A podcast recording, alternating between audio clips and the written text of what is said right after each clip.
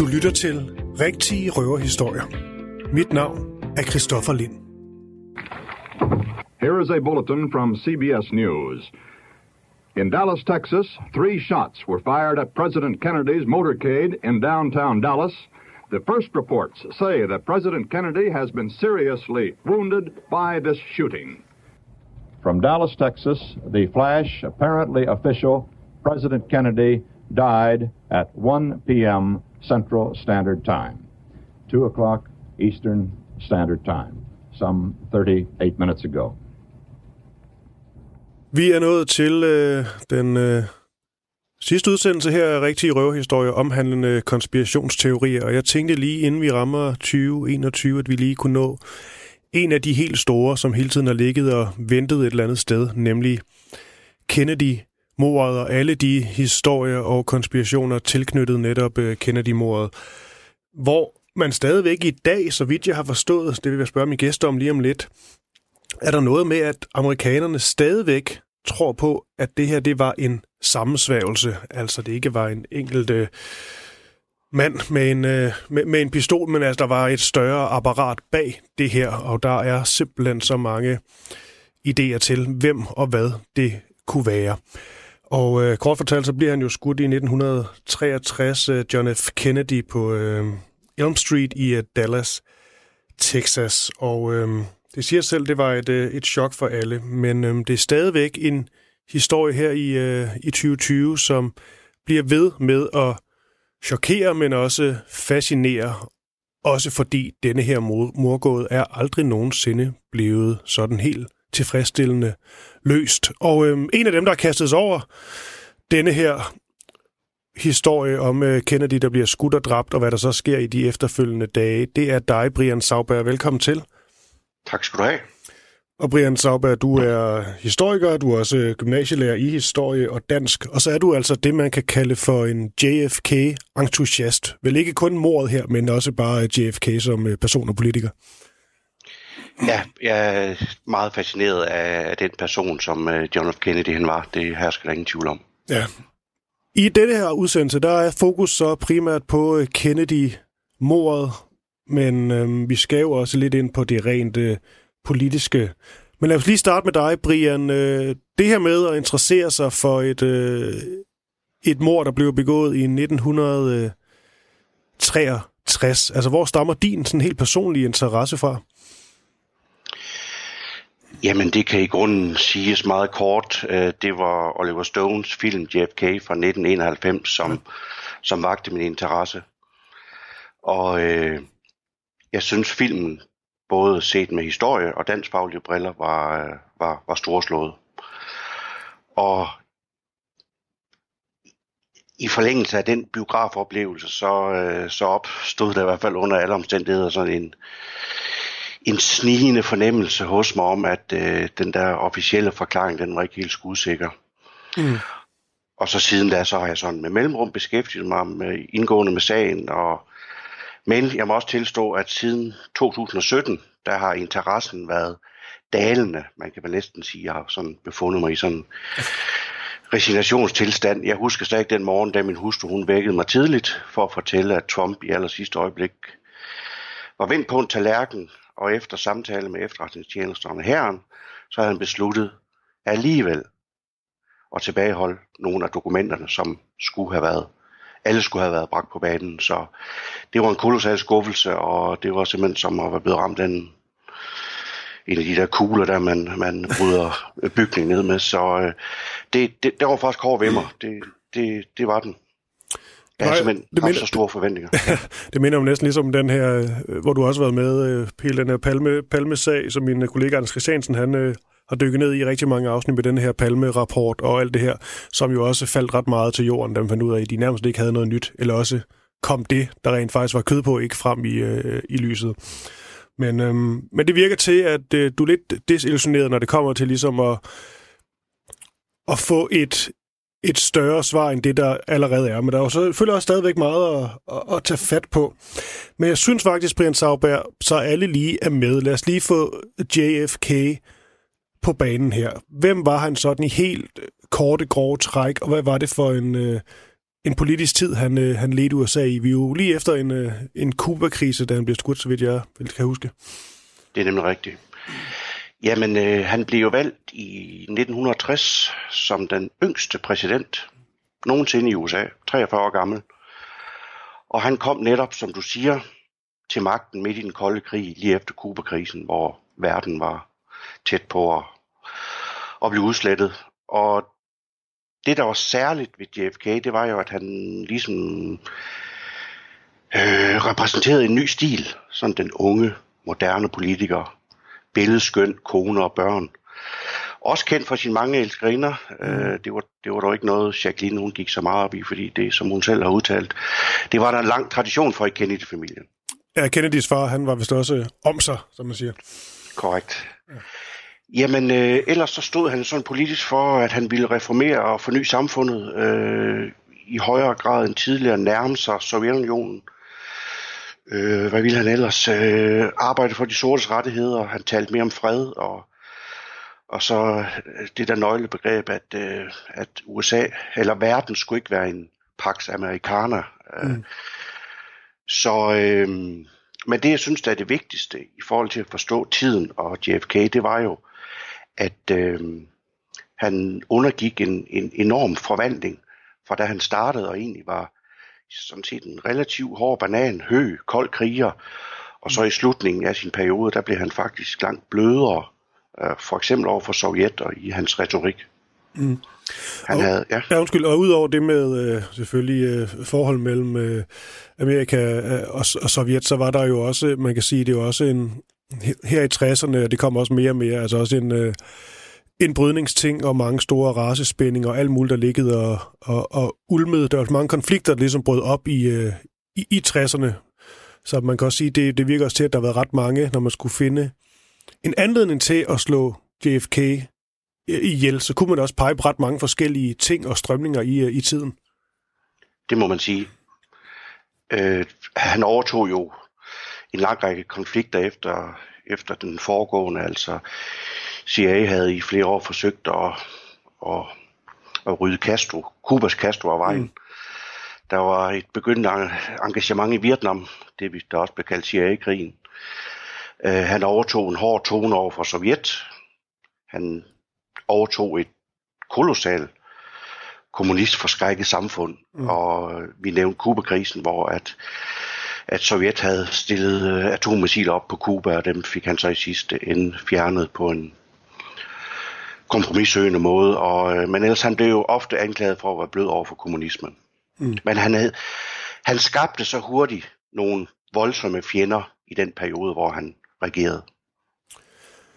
Og nu skal vi vel øh, ind på, hvad der skete på selve dagen. Det er den 22. november i, i Dallas i 1900, og og 63, og der er jo nok, nok mange, der har set de her øh, billeder, som jo Ja, når man, man kan sige, at der er nogen, der sådan er blevet så...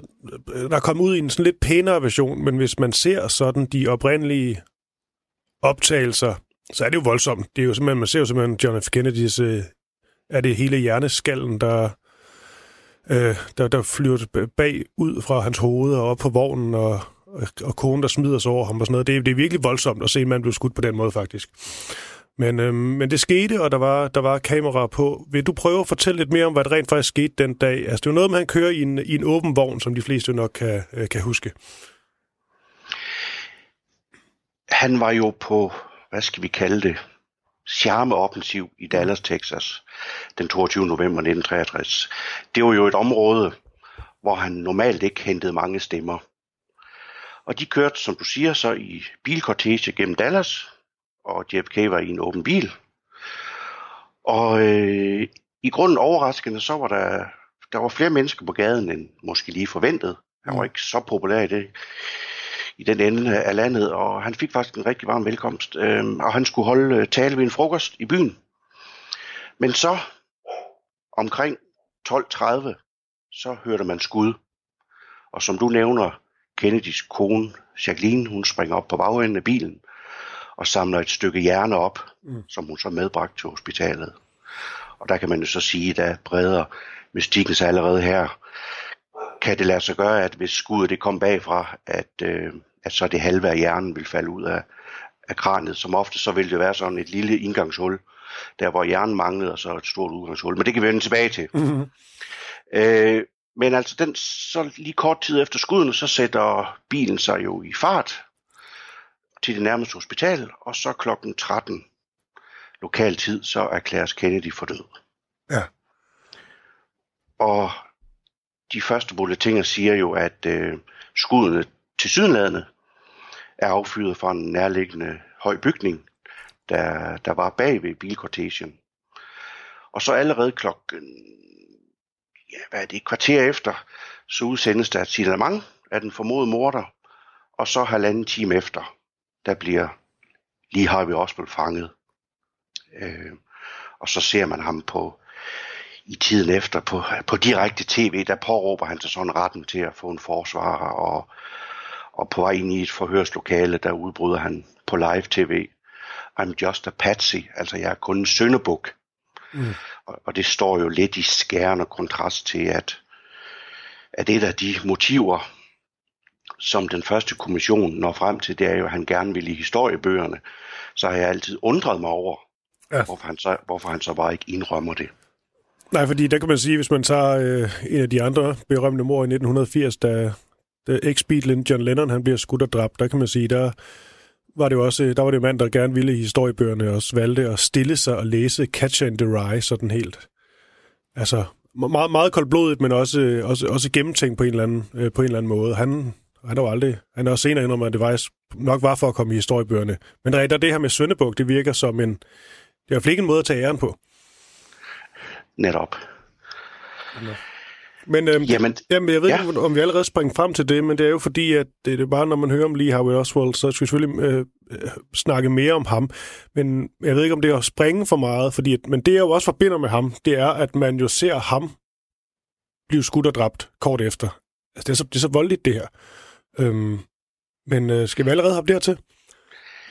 Jamen altså, du, du, du indførte en rigtig fint med, at det er jo fuldstændig vanvittigt at se de klip på YouTube. Altså, øh, vi har den formodede morder, og vi glæder os, eller menneskene dengang glæder sig til, mm. når han kom med sin forklaring. Og så, hvad sker der? To dage efter, så myrdes øh, JFK's formodede morder øh, øh, på åben skærm. Øh, fuldstændig vanvittig scene. Ja. Og det er i hvert fald en af sagens hvad skal vi sige, mest mystiske aspekter. Øh, fordi, hvad, hvad skete der lige der? Og, øh, men som sagt, der var en ejer ved navn Jack Ruby, som, øh, som likviderede Oswald på, på åben skærm.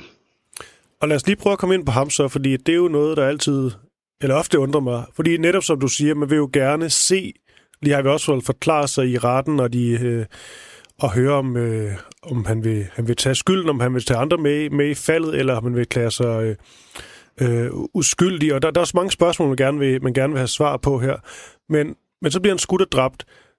Er det så, mener man, fordi at det simpelthen er en mand, der, der er op i sit hoved er sikker på, at det er ham, der har skudt hans præsident, og derfor skal han ned med nakken? Eller er der også snak om, allerede her det konspiratoriske kan komme ind, at ham her, Ruby, øh, gjorde det for, for andre, fordi de gerne ville have øh, Oswald af vejen, inden han kunne begynde at, ja, at tale til, til offentligheden? Hvis jeg tager afsæt i det sidste, du siger, mm. så øh, er der ikke så meget tvivl i, i mit sind om, at det hører til konspirationen, at, at det stinker virkelig det her, at, øh, at en tilfældig mand øh, i det lokale, der var jo fyldt med, med betjente, kan gå ind og skyde Oswald. Mm. Altså, det er virkelig for mig at se en af de hændelser, der peger mest i retning af en sammensværgelse. Jeg kan ikke se, at Ruby havde noget som helst motiv. Nogen har vist antydet, så vidt jeg husker, at uh, Ruby bare ville skåne Mrs. Kennedy for en retssag. Uh, den påstand, synes jeg, står noget svagt. Og, uh, og det var jo interessant, den natklub, som han ejede, den blev ofte sådan besøgt af af politiet i Dallas og underverden, det vil sige mafian. Så øh, det du også selv mm. indfører mm. der med, at er der noget, der tyder på, at Ruby drab er også vel, det var, det var et øh, bestillingsarbejde, noget han blev øh, truet til. Og så synes jeg også, det er vigtigt, det er også et klip, man kan finde på YouTube, hvor han bliver, øh, hvad hedder det, øh, han skal udtale sig til pressen. Mm. det, der hans udtalelse, den, den signalerer altså, øh, der er noget ulden ved den der misære, der han tryller faktisk om at, at blive overført til Washington, hvor han ifølge ham selv kan tale frit og være i sikkerhed. Og så udtaler han ydermere til pressen, at sandheden om mordet og hans egne motiver, ellers så vil de ikke blive kendte. Og til sidst så siger han så, da han bliver spurgt, øh, de mænd, der stod bag det her mor, er de højt placerede? Ja, det er de. Så det synes jeg faktisk, mm. det er et rigtig interessant klip, når man også skal lave kildekritisk analyse. Hvad, mm. Hvorfor siger han det her, og så videre. Og vi må jo huske på, som også de nyeste dokumenter har vist, at øh, der er meget, der taler for, at såvel Ruby som Oswald, de, øh, de havde arbejdet for CIA. Ja. Men det, der så jeg tænker med, med, med Jack Ruby her, øh, det er modsat, man kan sige, et mafiemor eller sådan noget, så prøver man jo ligesom at, at få gjort det på en måde, så du i hvert fald kan, det er ikke altid lykkes selvfølgelig, men i hvert fald kan slippe, kan slippe væk derfra. Men det her, der må man da sige, at så siger du, at han måske er blevet troet, fordi man kan sige, hvis han ikke har lyst til at sidde i fængsel resten af sin dage, så er det jo ret det dummeste, hun gør det her. Altså, det, det er svært ikke at blive taget for at begå den her kriminelle handling, som han ligesom sætter sig for med, med rullende, for rullende kamera og Jack Ruby her. Lige præcis. Der kan vi kun være enige. Ja. Og det kan så simpelthen være snakken om, at han er måske er blevet, blevet troet, Jack Ruby, eller hvad det kunne være. Ja, altså man ved jo øh, også fra de nye dokumenter, som sagt, at øh, Ruby Oswald, de, det er altid blevet sagt der i 64-rapporten, øh, som vi muligvis også skal drøfte, at øh, de havde ikke kendskab til hinanden. Mm. Der er i hvert fald flere af de nye filer, der viser, at øh, de, de kendte hinanden ret så godt. Øh, men øh, det kan vi også vende tilbage til. Men er vi sikre på, at så sikre, at nu kan blive sådan en sag her, at, at lige har vi også rent faktisk trykket på aftrækkeren? Eller nogen, der det er der jo mange, der, ja. det, det er der jo mange, der siger, det kan man faktisk ikke, fordi ved de første undersøgelser, hvor de tog fingeraftryk og, og krudtslam og så videre, der var der faktisk, de havde faktisk svært ved FBI, som hurtigt overtog efterforskningen. Ja. Og øh, der var de faktisk øh, hen, da han lå øh, til observation, eller da han var kommet i ligehuset, at der var FBI hen for at tage fingeraftrykket igen fordi de var altså ikke helt sikre på det. Så. Men sagt på en anden måde, vi skal også være færre, øh, det er nok svært at se den her mulige sammensværgelse, uden at Oswald har, øh, har været en del af det. Jeg tror bare ikke selv Oswald har været klar over, hvad han egentlig havde, øh, havde var en del af. Fordi ellers ville han vel heller ikke sige, da han fandt ud af, at der kommer skud fra flere retninger osv. Jeg tror ikke, Oswald var informeret om, at han var en del af en større sammensværgelse. Og det er også derfor, han så finder ud af det og siger, jeg er kun en sønderbuk. Mm. Giver det mening? Ja, det giver mening. Og jeg, men ja. jeg synes også, vi skal om lidt hoppe frem til det her med, øh, med sammensværgelsen. Men lige før det skal jeg bare lige... Også lidt kvæg Oliver Stones film. Det er jo også en film, jeg har set, som, øh, som virkelig sætter mange, mange tanker i gang. Men lige før det, hvis vi lige tager Oswald igen, altså den første del, og de første rapporter, Warner Reporten, det den hedder, øh, der taler man om, der er en enig morder. Altså, hvor længe er det, man holder fast i det? Altså, tænker du generelt i det amerikanske samfund, eller... Jeg tænker hvordan... egentlig også bare i forhold til, øh, øh, til efterforskningsarbejdet, alt det her. Altså, er det ligesom, er det offentligheden, der begynder at snakke om en sammensværgelse, eller altså holder de fast, når det ligesom kommer til, til undersøgelsen, og dem, der skal komme med, øh, øh, med, med svarene? Altså holder de fast i, at der er en morder, det var lige Harvey Oswald? De holder fuldstændig fast. Og det er jo netop offentligheden, mm. øh, der læser den her rapport, øh, der begynder at øh, stille spørgsmål ved nogle af de der modstridende øh, påstande, der er i, i den. Mm. Hvad skulle egentlig, når man nu, fordi taler meget om den der, at det skulle være en, Altså en, øh, en lonely gunman, eller hvad man nu siger i, øh, i USA. Altså det, er, det er sådan en ener her, som lige Harvey Oswald. Der kan man sige, nu nævnte jeg John Lennon tidligere, og der var det jo en, en mand, der, der, der, var, der var fra den og mentalt øh, for, forstyrret, som, som skød og dræbte øh, John Lennon. Men lige Harvey Oswald her, hvad, hvad skulle så være hans... Jeg går ud fra, at de må have haft et motiv, eller, eller plantet et motiv. Hvad man nu skal sige, hvad, hvad det nu har gjort, det ved vi jo ikke, men de har jo ikke, de har vel ikke bare sagt, at det var en, det var en skør mand, som skød vores præsident? Det er jo faktisk noget af det, de siger. Ja. Øh, og det, det er en meget god parallel, du laver der til Lennons der, fordi, og det har vi set mange gange, at, øh, at det er den der usle eksistens, den stakkels mm. eksistens, outsideren. Og det er også derfor, de havde problemer med at øh, etablere et klart motiv. Og i forlængelse af hvad du siger, så kan man vel sige, at det der står i den, det er, at de nåede frem til, at han var et øh, psykisk ustabilt individ, øh, der gerne ville i historiebøgerne. Og øh, det er også derfor, det er en af grunden til, at man, man tvivler sådan. Som oftest, selv ham Lennon, morderen der, havde jo et motiv, og det kunne de faktisk ikke rigtig etablere hos øh, Lee Harvey Oswald. Han havde lidt kommunist sympatier muligvis. Han var afhopper tidligere kommet tilbage. Men det store problem er netop, som du selv er inde på, et, et motiv til at ville rydde ham af vejen. Ja. Og så begynder denne her, jeg ved ikke allerede, hvornår den, den starter, det her med en, øh, en sammensværgelse, men noget af det, altså noget af det, hvis vi bare tager Oliver Stones øh, film, så noget af det, der er fascinerende, det er jo netop det her med, at man ser sådan noget som, hvilken hastighed bilen kører med, hvordan han falder, det her med, øh, med, hjernen, der, der røg ud af, af hovedet på ham, for at være helt øh, øh konkret. Og så det her med, at at når man ser visse vinkler, og man ser forskellige, kombinerer alle de her forskellige ting, så giver det ikke rigtig nogen mening, at det kun skulle være en mand, der har stået på en fast position og, og, og skudt Kennedy. Men hvornår er det, man begynder at få de her, de her tanker, at der er nogen, der siger, at det var måske mere end, end en person, der, øh, der skød? Det er jo svært at bryde igennem mm. øh, den der Warren-rapport, som også mange stadigvæk øh, henviser til. Men man kan sige, for alvor var det faktisk først med, med Oliver Stone-filmen, at folk fik set forløbet, det med, hvor han bliver skudt. Mm. Øh, der var jo nogle aviser, der havde fået Zapruder-filmen, ham der filmede det.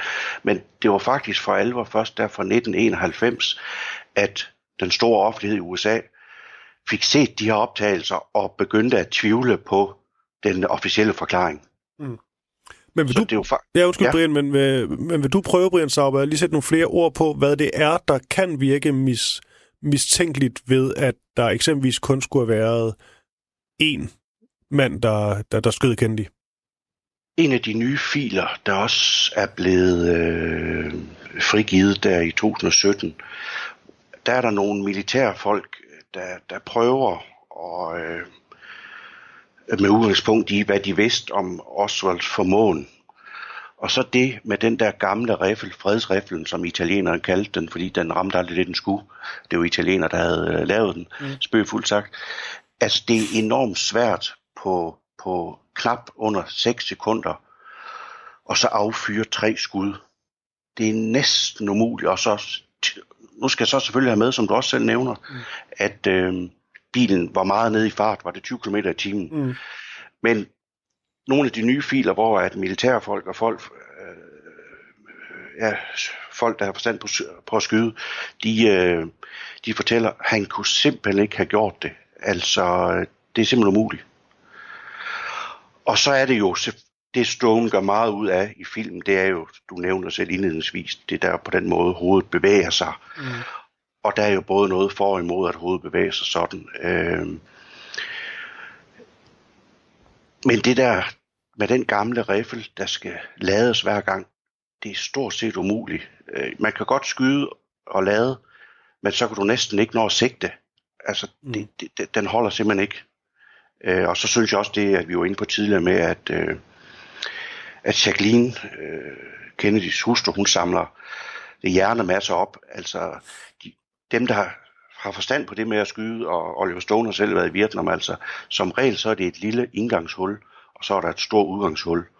Altså baghovedet var væk, så meget tyder altså på, at han blev skudt forfra, og så baghovedet, det, det røg ud ved udgangshullet. Mm. Og jeg skal lige øh, huske at sige, at du lytter til Rigtige Røverhistorier. Mit navn det er Christoffer Lind. Jeg taler med Brian Sauberg, og vi ser på konspirationsteorierne omkring Kennedy-mordet i 1963. Og Brian, nu taler vi lidt om denne her ene mand, der formentlig ikke kunne have begået det alene. Men betyder det så, at hvis det ikke kun var Lee Harvey Oswald, at der så skulle have været en eller to mere involveret, og at de to mænd så rent faktisk lykkes med at skyde en præsident og slippe fri. Oliver Stones egen teori er jo, at han mener, at det, han havde set det adskillige gange i, i Vietnam, den der triangle, altså en trekant, hvor man placerer skytteren, så, så, så har man tre mm. steder at skyde det fra. Altså, lad os holde os til det mest sandsynlige, og det var, at der, der har været en, en skytte foran, foran bilen deroppe på, på det, vi kalder græshøjen, øh, op ved stakittet. Altså, det er det mest sandsynlige. Mm. Om der så har været en mere, det, åh, det er svært at føre bevis for, men altså, der kan ikke være ret meget tvivl om, at der, der også har været øh, skytter forfra. Og nu er det selvfølgelig også, hvad kan man sige, øh, jeg synes nogle gange, det er svært, når man taler om sådan her, som, som kendt at man har set de optagelser. Så tænker jeg måske med mine øh, 2020-briller, sådan at det er jo vel umuligt, at de ikke har, har fundet de her mænd, der stod bag, når der var så mange mennesker og kameraer på. Men det er jo selvfølgelig også fordi, at kameraer på var noget andet dengang. Det er jo ikke ligesom, at der var kameraer, overvågningskameraer og alt i, øh, i, bybilledet gået fra. Det, der er jo interessant, det er, at mange af dem, som selv inden fra FBI og CIA, altså deres kritik, de har jo ofte fået at vide, mm. at øh, du, skal, du skal holde bøtte med det, du ved. Øh, og også i forhold til det med, hvor kommer den fra? Jo, hovedets bevægelse. Men der var jo adskillige vidner, som hørte skud fra Karshøjen, altså skud forfra. Mm. Og altså ikke kun bagfra. Og øh, de var jo helt udladt i Warren-rapporten for 64 konklusion. Og der var også vidner, masser af vidner, der havde hørt flere end tre skud. Det kom heller ikke med i rapporten. Der var også folk, der havde set hvad hedder sådan noget, mundingsild og røg fra græshøjen. De blev også affejet. Og så den sidste lidt underlige. Det er lidt vigtigt, de kører den retning, hvor Oswald han står. Mm. Og det er, vel, er det ikke noget med, at det er næsten på dagen, hvor den der cortege-rute, den bliver ændret. Mm, jo. Og, så, øh, og det er også lidt interessant, at de der læger, der først tilså Kennedy, jeg kan også finde billeder af, hvordan de peger på, på hans kranium, at øh, de siger selv, der er et stort indgangshul her i højre side, øh, foran øh, Kennedys øh, hoved, og så peger de på, at der er et stort udgangshul i baghovedet. Men, øh, men den obduktionsrapport blev jo ændret, øh, og øh, det er der altid nogen, der har spekuleret noget i. Det, det virker noget mystisk. Mm. Det er også dermed, at man kan sige, øh, øh konspirationsteorier, afler konspirationsteorier, dem er der jo mange af i denne her, ved det her med Kennedy. Men jeg sidder og tænker med den her, altså Warren-rapporten, for hvis man siger, at der er udladt ting, og blandt andet eksempelvis øh, folk, der har hørt, øh, hørt skud forfra, sådan noget, som man siger, er rimelig afgørende at få med. Det, det, det føder vel også en konspirationsteori, fordi hvorfor er, hvem er de dækker over? Det er også et stort spørgsmål, i så fald. Ja, og det kan vi gisne meget om. Det, det folk har peget på, der er lidt, uh, lidt slående, det er, at det er jo egentlig de lokale politi, der skal efterforske det her. Men hurtigt uh, er det FBI, der overtager uh, efterforskningen.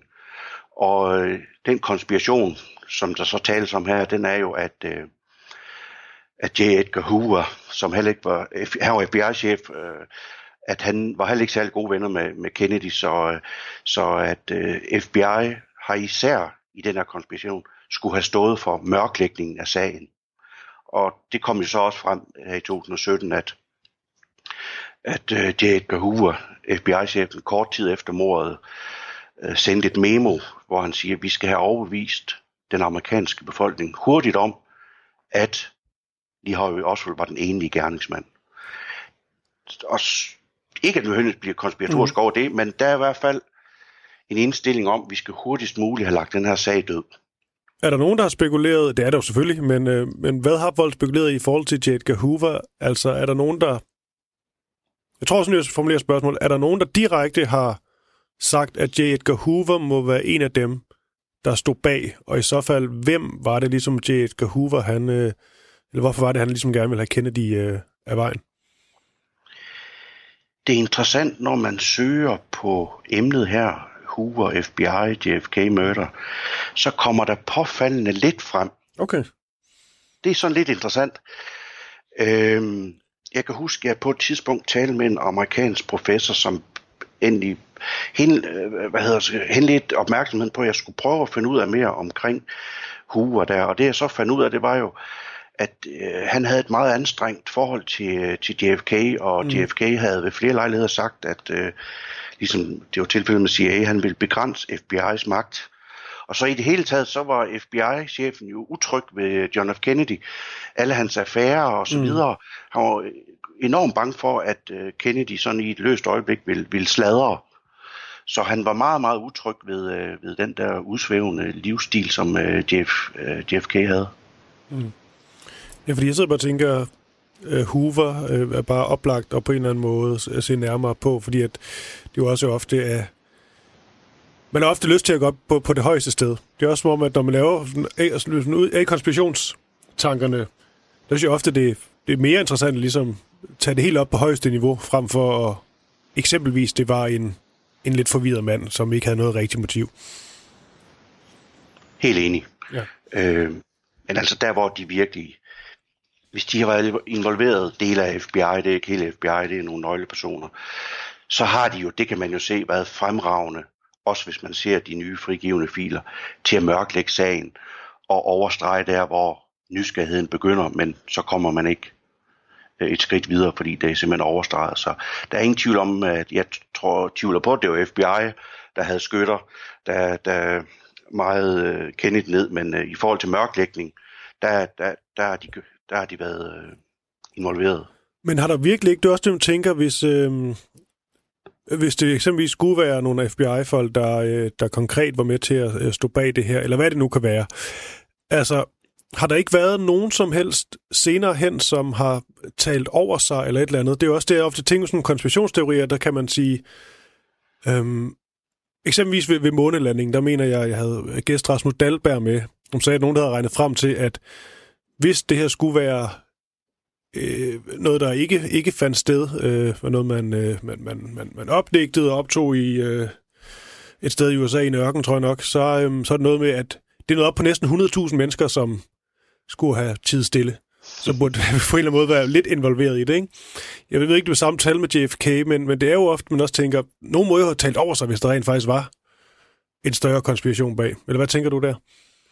Ja, det er den gode gamle øh, kan så mange holde en konspiration. Mm. Jeg mener jo stadigvæk, at sådan et mor her kan sagtens arrangeres ved, at meget få ved det. Øh,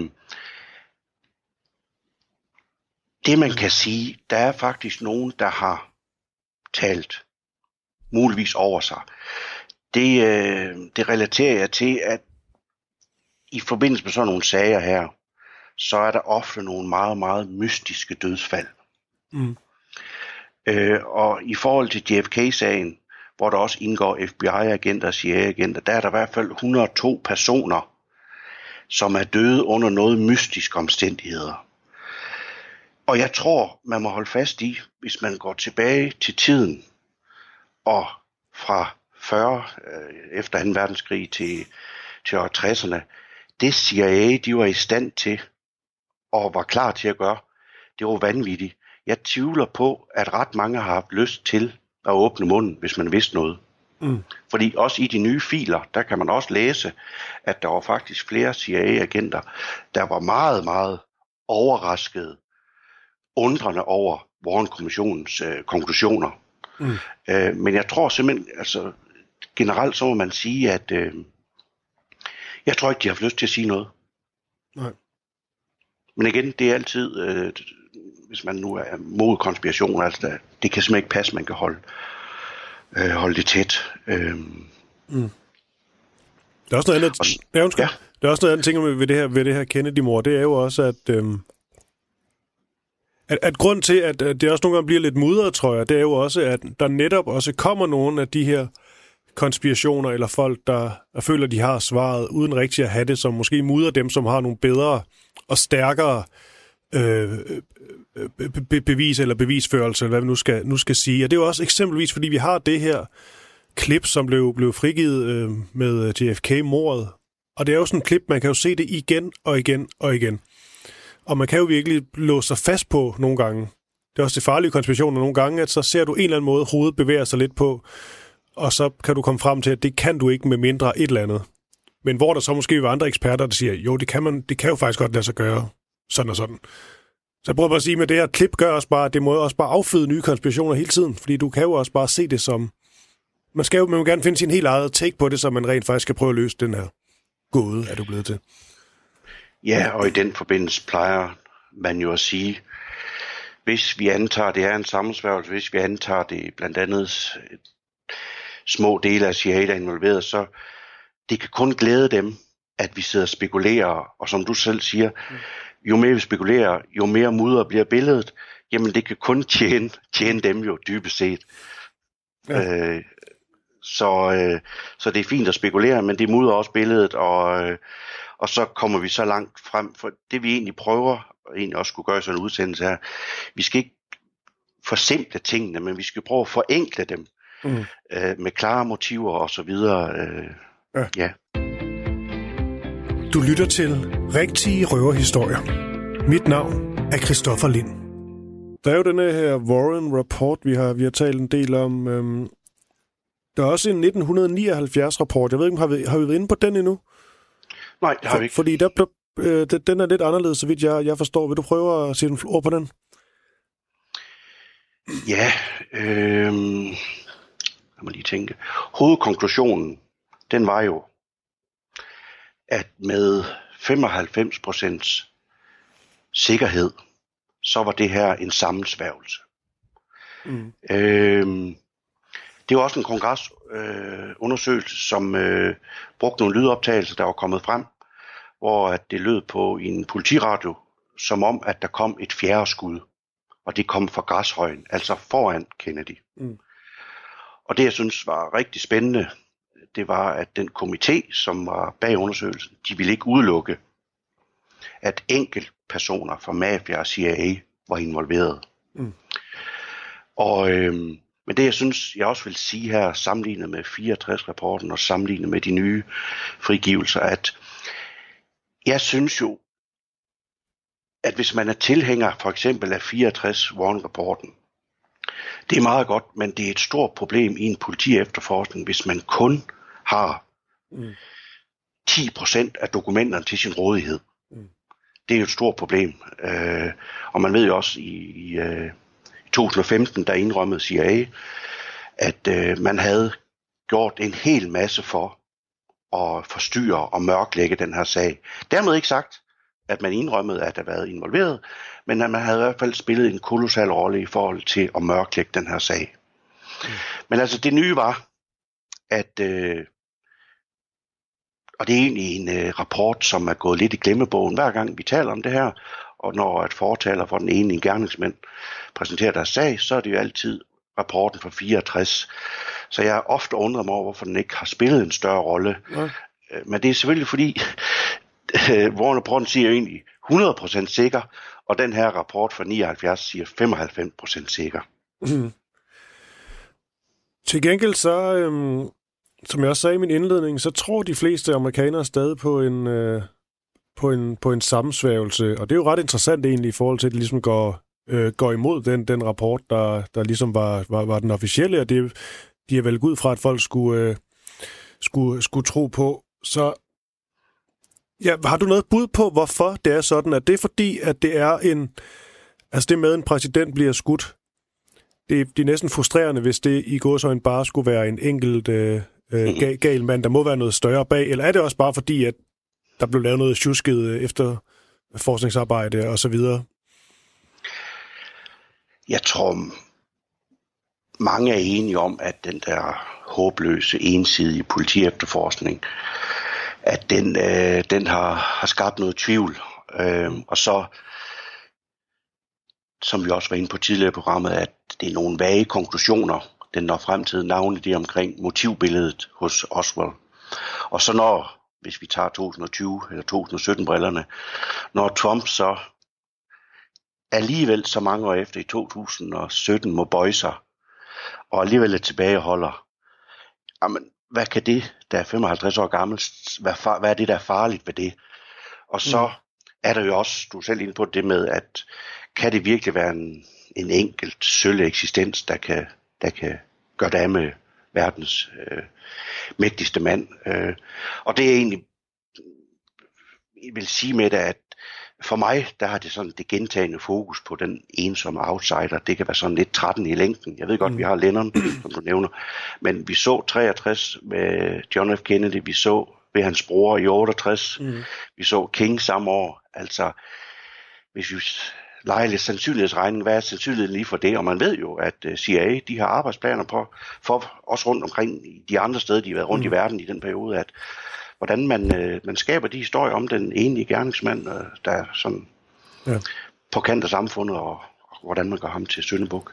Og det skal jeg sige, nu hæfter ved, du sagde, Brian Sauberg, øh, det her med at sætte tvivl ved, hvorvidt nogen ville have talt over. Så man kan jo sige, at man skal gå med på den, øh, øh, den præmis, at det er blevet bestemt af, af flere, så er det jo rigtigt nok, nu nævnte du også selv mafiaen og sådan noget, hvis man bare har læst lidt op på mafiaen, så skal der ikke meget mere til, end der sidder to-tre mænd i et lokal, som nikker til hinanden og knipser to gange med fingrene og laver et opkald, og så, øh, så får de det sat i sving. Altså, det er nok, der behøves jo heller ikke i alle sammenhænge at være så mange involveret, faktisk, på trods af, at det er på et højt niveau. Meget enig, og det, det er også sådan, når jeg opererer med, med konspirationsteorier, så, så prøver jeg virkelig, når jeg sidder og laver mine modeller, at begrænse antallet, der er involveret, øh, og det er også derfor, det er vigtigt. Misforstå nu ikke, det var ikke CIA som helhed, der gjorde det her. Det var nogle af de små, altså i CIA er der masser af fraktioner. Tre, der arbejder sammen, fem, og de ved ikke, hvad hinanden laver. Så det, det er altså, hvis det er foregået sådan her, så er det en lille fraktion, der har så sat gang i det her. Det er jeg slet ikke i tvivl om. Og her til, til sidst, Brian Sauber, vi kan lige nå lidt omkring øh, de filer, der, der kommer i 2021, men før det, bare sådan lige for at sætte øh, eller gør det helt klart, hvem tror du ville have, nu ved jeg ikke, om de har gjort det, men hvem ville have umiddelbart fået mest ud af at stimyrte og den amerikanske præsident John F. John F. Kennedy. Altså er der nogle helt klare bud på, hvem der rent faktisk kunne få noget vinding ud af det? Jeg opererer med, og det er det, det mest sandsynlige, og dem, der fik mest ud af det, det var simpelthen samarbejde mellem CIA, mafien og så eksilkubanerne, altså dem, som øh, Kennedy svigtede ved en tidlig operation i, i 1961. Så, øh, og CIA, de havde jo hørt fra Kennedy, at han ville begrænse deres rolle, og de var jo et, et vilddyr på det tidspunkt, og CIA havde allerede oplevet, hvordan øh, Kennedy havde svigtet dem, og han ville øh, trække øh, soldaterne ud af Vietnam. Så øh, de var godt klar over, at hvis Kennedy fortsatte var ved magten, så ville deres øh, rolle blive øh, begrænset. Og mafian er jo, er jo, er jo hævnmotivet, at øh, han havde lovet at, at droppe sin jagt på mafian, efter han blev valgt, og så gjorde han lige det modsat, efter hans bror blev justitsminister, og så, så jagtede han mafian, selvom mafian havde været med til at få ham valgt der i, i 60. Og det var faktisk jo en, der ligger sådan en Kennedy-dokumentar på DR, tror jeg nok, jeg ved ikke, om stadig ligger der, øh, hvor de gennemgår dynastiets øh, historie. Der er det faktisk rigtig interessant, det her med øh, hans bror Robert F. Kennedy, som var hans, øh, øh, hans klart nærmeste øh, rådgiver. Altså han jo simpelthen erklærer krig mod den organiserede kriminalitet, øh, altså øh, primært øh, mafiaen. Og, og det var også noget, som man ved, John F. Kennedy også lige skulle sluge, fordi at han, altså han også, tror han er måske bange for sin bror, men sikkert også sig selv, fordi man ved godt, det her med at direkte gå i krig mod mafiaen, det kan altså få ret så alvorlige konsekvenser, men det valgte han jo så at gøre, Robert F. Kennedy. Øhm, og ja, det er jo selvfølgelig et motiv også. Og der er den spændende en med, øh, til sydenladende en, øh, en mafiamand har udtalt, at skærer man halsen over på hunden, så stopper hunden med at love og hvis man har det billede foran sig, så er at øh, mafien, hvis de nu skyder hovedet af JFK, øh, altså JFK er hovedet på hunden, og så brugeren øh, Robert, det er halens, jamen så betyder det jo, at, at halen og Robert, de, øh, de stopper med at, at bevæge sig, altså, og jagte mafien. Mm. Her til sidst, uh, Brian Sauber, nu er det ikke fordi, jeg skal gøre dig til uh, konspiratoriker, men så igen. Fordi det lyder til, at at man troede ligesom sådan en for dig, sådan, et, sådan en som dig, undskyld, som, øhm, som virkelig dykkede ned i det her, kunne glædes over, at nu vil der rent faktisk komme en masse ikke frigivende filer fra øh, Donald Trump og hans, øh, hans stab, så man rent faktisk kunne læse ting, man ikke har kunne læse før om øh, alt det her. Men så siger du så, at at det lidt blev trukket tilbage, og nu kommer der så nogle de sidste filer i 2021, men hvor jeg lidt kan forstå på dig, da vi talte sammen inden, at, at nu er det også gået så lang tid, at hvis der rent faktisk har været noget i de filer, så kan det også blive, være blevet slettet igen. Er det rigtigt? Ja, og nu nævnte du selv palmemordet, mm. og, og dem, der følger med i det program, kan jo mærke frustrationen hos programmets værelse og deltagere, at det er jo nogle gange øh, det hele, der er sort. Så øh, man kan i hvert fald sige nu, at de har haft tid til at, til at, og, øh, at fjerne det væsentlige. Men stadigvæk vil jeg da sige, som vi vil også have været på, inde på undervejs, der er der faktisk kommet noget interessant frem øh, med de der filer, der kom i 2017, som man godt kan bruge i sit øh, puslespil. Mm. Men er det ikke konspir- lidt konspiratorisk, øh, Brian Sauber, at, at tro, at de vil, de vil fjerne noget? Fordi man kan sige, det skal de jo ikke. jo, det er det. Øh, så kan jeg vente om at sige, at hvis man nu dengang deltog i et muligt komplot, så tror jeg alligevel, det har været papirløst. Forstår du, hvad jeg mener? Mm. At øh, jeg tvivler på, at man har skrevet øh, breve til hinanden, og så har man gemt det i arkiverne, at øh, nu sætter du ham til at gøre det, og ham der, han sørger for det og det og det. Så øh, det er måske det, jeg mener med, og jeg er også for naiv dengang, at der, der skulle komme noget brandfarligt, fordi mm. jeg tror, det er papirløs ordregivning, det her. Og nu fandt det her, sted, det her mor sted i, øh, i slutningen af 1963, og der var gået et par, øh, en del årtier siden, og øh, der er stadig ikke kommet nogen sådan helt tilfredsstillende forklaring. Tror du simpelthen bare, at John F. Kennedy, USA's dengang yngste præsident, han blev skudt og dræbt, og vi finder aldrig nogensinde ud af præcis, hvem var, der gjorde det, og hvorfor? Nu er det jo svært at spå især om fremtiden, men det bliver et gæt, men som det amerikanske samfund nu er, så på et tidspunkt, så tror jeg simpelthen, det kommer frem, når alle er døde, og der er en, der fortæller om en, som hvis det er, når der ligger et brev eller et eller andet sted, fordi du nævner på et tidspunkt, at, at det er utroligt, at der ikke er nogen, der er kommet frem, men ærligt talt, så tror jeg, at sandheden nok skal, skal komme frem på et tidspunkt. Mm. Problemet er jo så også her, Prins Arberg, Problemet med sådan noget her kan jo nogle gange være, at, at når man ikke lige så finder en, en klar og tilfredsstillende løsning hurtigt nok, som folk ligesom kan acceptere, så bliver det også svært, selvom man rent faktisk på et tidspunkt kommer med den fuldstændig rigtige forklaring, at få alle til at tro på den. Fordi når man først er begyndt at tro på en ting, så er det altså svært at lige pludselig at skifte midt del. Og det er jeg meget enig i. Øhm. Så, men det er vel ikke... Ja, jeg har jo, jeg er jo, hvad skal man sige, praktiker, også da jeg beskæftiger mig med palmordet, at jo, det er spændende historisk, og for mange der er det en historisk uh, interessant episode, og den, vi regner ikke med, at det bliver opklaret. Jeg går hele tiden efter, også da jeg gik meget op i JFK tidligere, det skal løses det her, så vi kommer videre til det næste.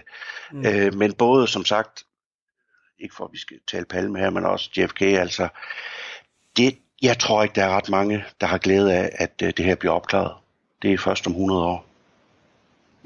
Det er måske meget god, øh, meget god pointe.